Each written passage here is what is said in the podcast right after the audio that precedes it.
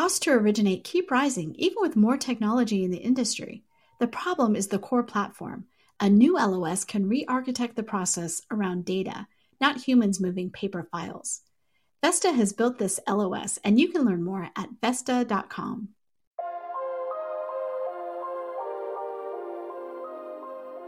Pulled from the hottest topics coming across our news desk. I'm Victoria Jones, and this is Housing Wire Daily. Today's episode features an interview with Housing Wire lead analyst Logan Mohtashami. In this episode, Mohtashami discusses his recent article that takes a closer look at the latest jobs report and shares what he believes will be the most likely impact on housing and mortgage forbearance. But before we listen, here's a brief word from our sponsor. As a top 10 subservicer with a 98% customer satisfaction rate, TMS does business a different way, and it does it well. They deliver next level service with next level technology innovations, like Simi, their servicing portal that can help make a lender's job a breeze. So when you're ready to have the service put back into your subservicing, go to subservicing.themoneysource.com. Hello, Housing Wire listeners. Today I'm joined by Housing Wire's lead analyst, Logan Mohtashami. Logan, welcome back to Housing Wire Daily. It's great to be here. Good to have you. Well, let's get started by discussing your recent article titled, We've Got Rising Home Prices, but No Housing Crash in Sight. So, in your article, you take a closer look at the recent jobs report from the U.S. Labor Department, which states non farm payroll employment rose by 266,000 in April, and the unemployment rate was little changed at 6.1%. So, what does this data tell us about the state of the economy at this time, and what impact do these unemployment numbers have on the housing market? Well, starting from last year, um, one of the things I wanted to show people uh, uh, during this recovery is that we're going to get all the jobs back that we lost uh, to COVID 19 uh, by September of 2022 or earlier. Uh, the jobs data, the labor market, just like the housing market, is much different this time around than it was in 2008. Uh, even today, job openings hit an all time high at 8.1 million and I've been tweeting out uh, hashtag JOLTS job openings 10 million for many months now because the labor market's much different this time than it was in 2008 when prime age labor force was declining. Now we're a much older country. Boomers are leaving. Demand is fine. You know, we're, we're running into a better area. But again, we're still dealing with uh, the aftermath of COVID, and we're we can't still walk the earth freely. And until that happens, you know, uh, we just can't run anywhere near full capacity. But in time, all the jobs that we lost to COVID uh, will be regained.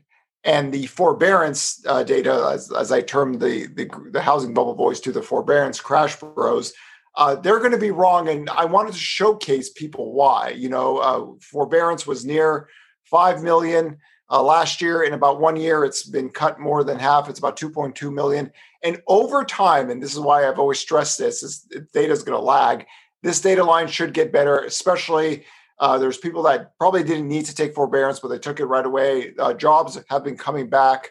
Uh, we're about 8 million, a little bit over 8 million jobs left that we lost to COVID uh, uh, 19, I think about 8.2, and we have 8.1 million job openings. So the labor market is going to get all these people back, and a lot of people that are on forbearance should be uh, taken off over the next 18 months.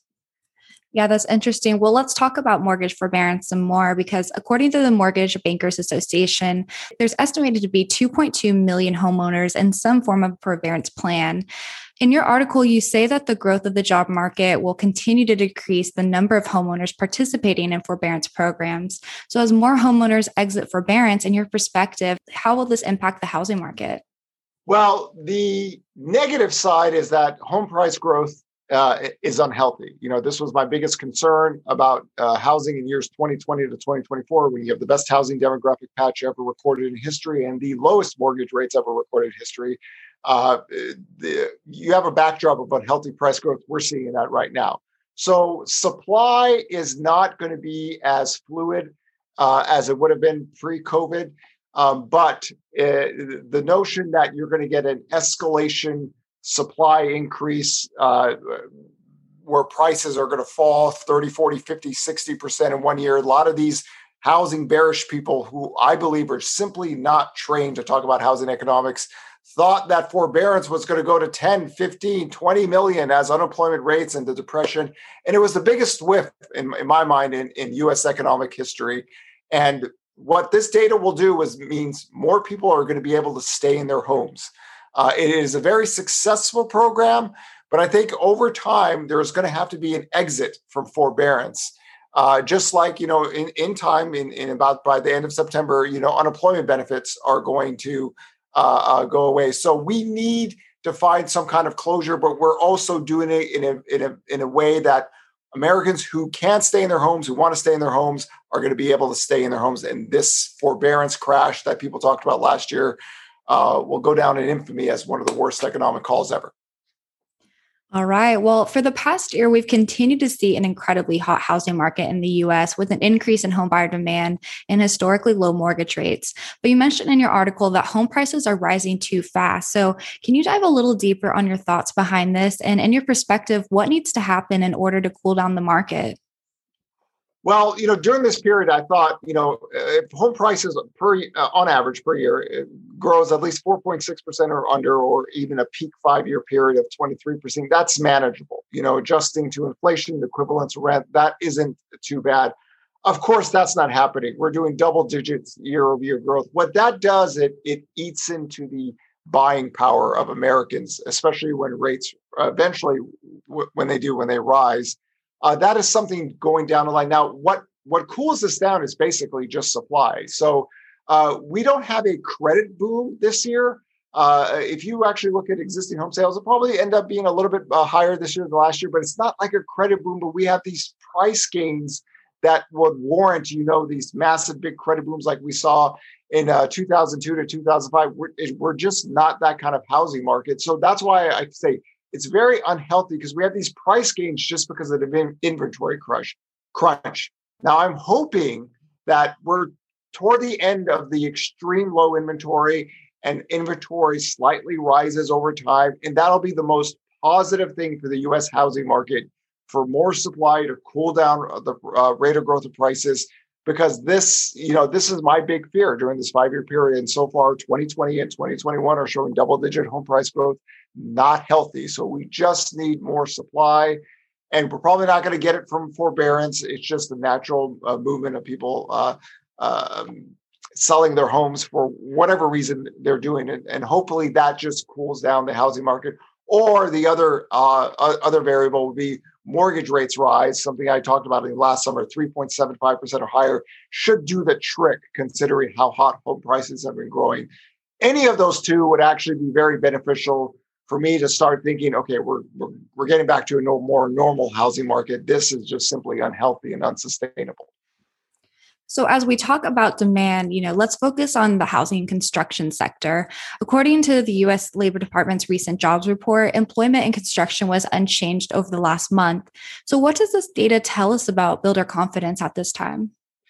You know, the builders, unfortunately for them, are dealing with lumber prices and eventually there's going to be a fight for labor right we have more construction workers now than what we had in the 70s 80s and 90s and uh, uh, we had more housing starts back then. So there are workers out there. I'm just not convinced the builders are really ready to start a, a fight for labor pushing uh, uh wage growth extremely high because they're paying so much for lumber and they're not sure about in the future if rates rise do they need this kind of demand? So uh, for now, I and, and I stress this to everybody: if you really want to know what's going on with the new home sale market and, the, and housing construction, you just keep an eye on monthly supply for the new home sale market.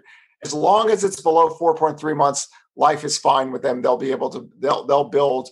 Uh, but when supply rises above 4.3 months, that means you really have to get new home sales to grow. The last new home sales report was the best report in, in the last 12 years. Uh, monthly supply was down, sales were up, revisions were up, housing starts are up. So for now it's okay as the builders confidence are, are near all-time highs but in the future you have to be mindful. When rates rise uh, things are different. So for now even with lumber prices you know going from you know 500 to uh, over 1500 it, it's manageable for them.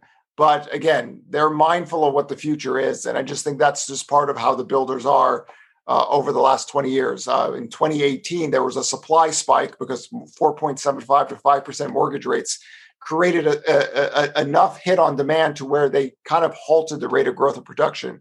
So they're being kind of uh, mindful of this. And I just think, go, especially next year, we have to keep an eye on mortgage rates, monthly supply for new homes, and, and housing construction because they're dealing with a lot of input input costs that they haven't had to deal with in a long time. All right. Well, looking ahead into 2021, how do you think the market will behave? Well, we should have. I'm not a big housing sales boom person. I, I specifically use the term replacement buyers uh, to uh, to give people we the sense that this is not a credit boom. We just have a lot of Americans needing homes to live in, and that total home sales, uh, new and existing homes, should be above 6.2 million every year during years 2020 to 2024. So, hopefully next year supply grows, sales does fine, but the rate of growth of pricing comes down. And that's a very boring way to talk about housing, but that's that's kind of what I believe. That's consistently what I've talked about is that uh, you no longer can have a big credit boom or construction boom in America, but what you can have is very solid, stable housing demand and Americans just needing a place to live in every single year. Uh, that's the built in demographic demand in years 2020 to 2024, with again, mortgage rates being pretty much at all time lows. Okay. Well, before we go, Logan, is there anything else that you'd like to add today or anything else our listeners should know? I just realized that the US economy, even though it's outperforming all the other economies in the world, is still dealing with uh, an economy that cannot walk the earth freely. Uh, and and I stress to people that if you look at 2008 data, if you look at the job openings data, it was roughly near two million. Uh, we have 8.1 million job openings data. If you look at new home sales, housing construction, how low it was, not the case now. Believe that each cycle is going to be unique, but mother demographics win at the end and prime age labor force peaked in 2007 it declined it's been rising ever since. That's the strength of america's economy. It's muscle it's going to flex over the next three decades against countries like japan china and europe. We have the young replacement workforce they don't. All right logan we appreciate your time and thank you for joining us for housing wire daily. My pleasure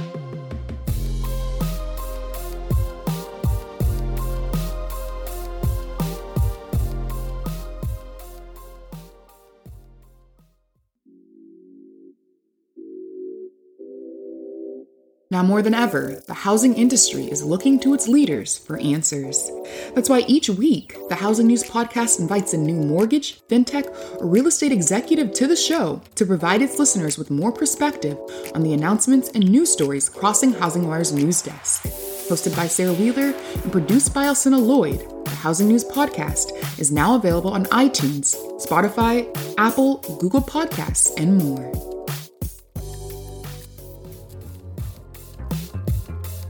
Thanks for listening to Housing Wire Daily. Don't forget to hit that subscribe button so you never miss an episode, and we'll catch everyone back here again tomorrow.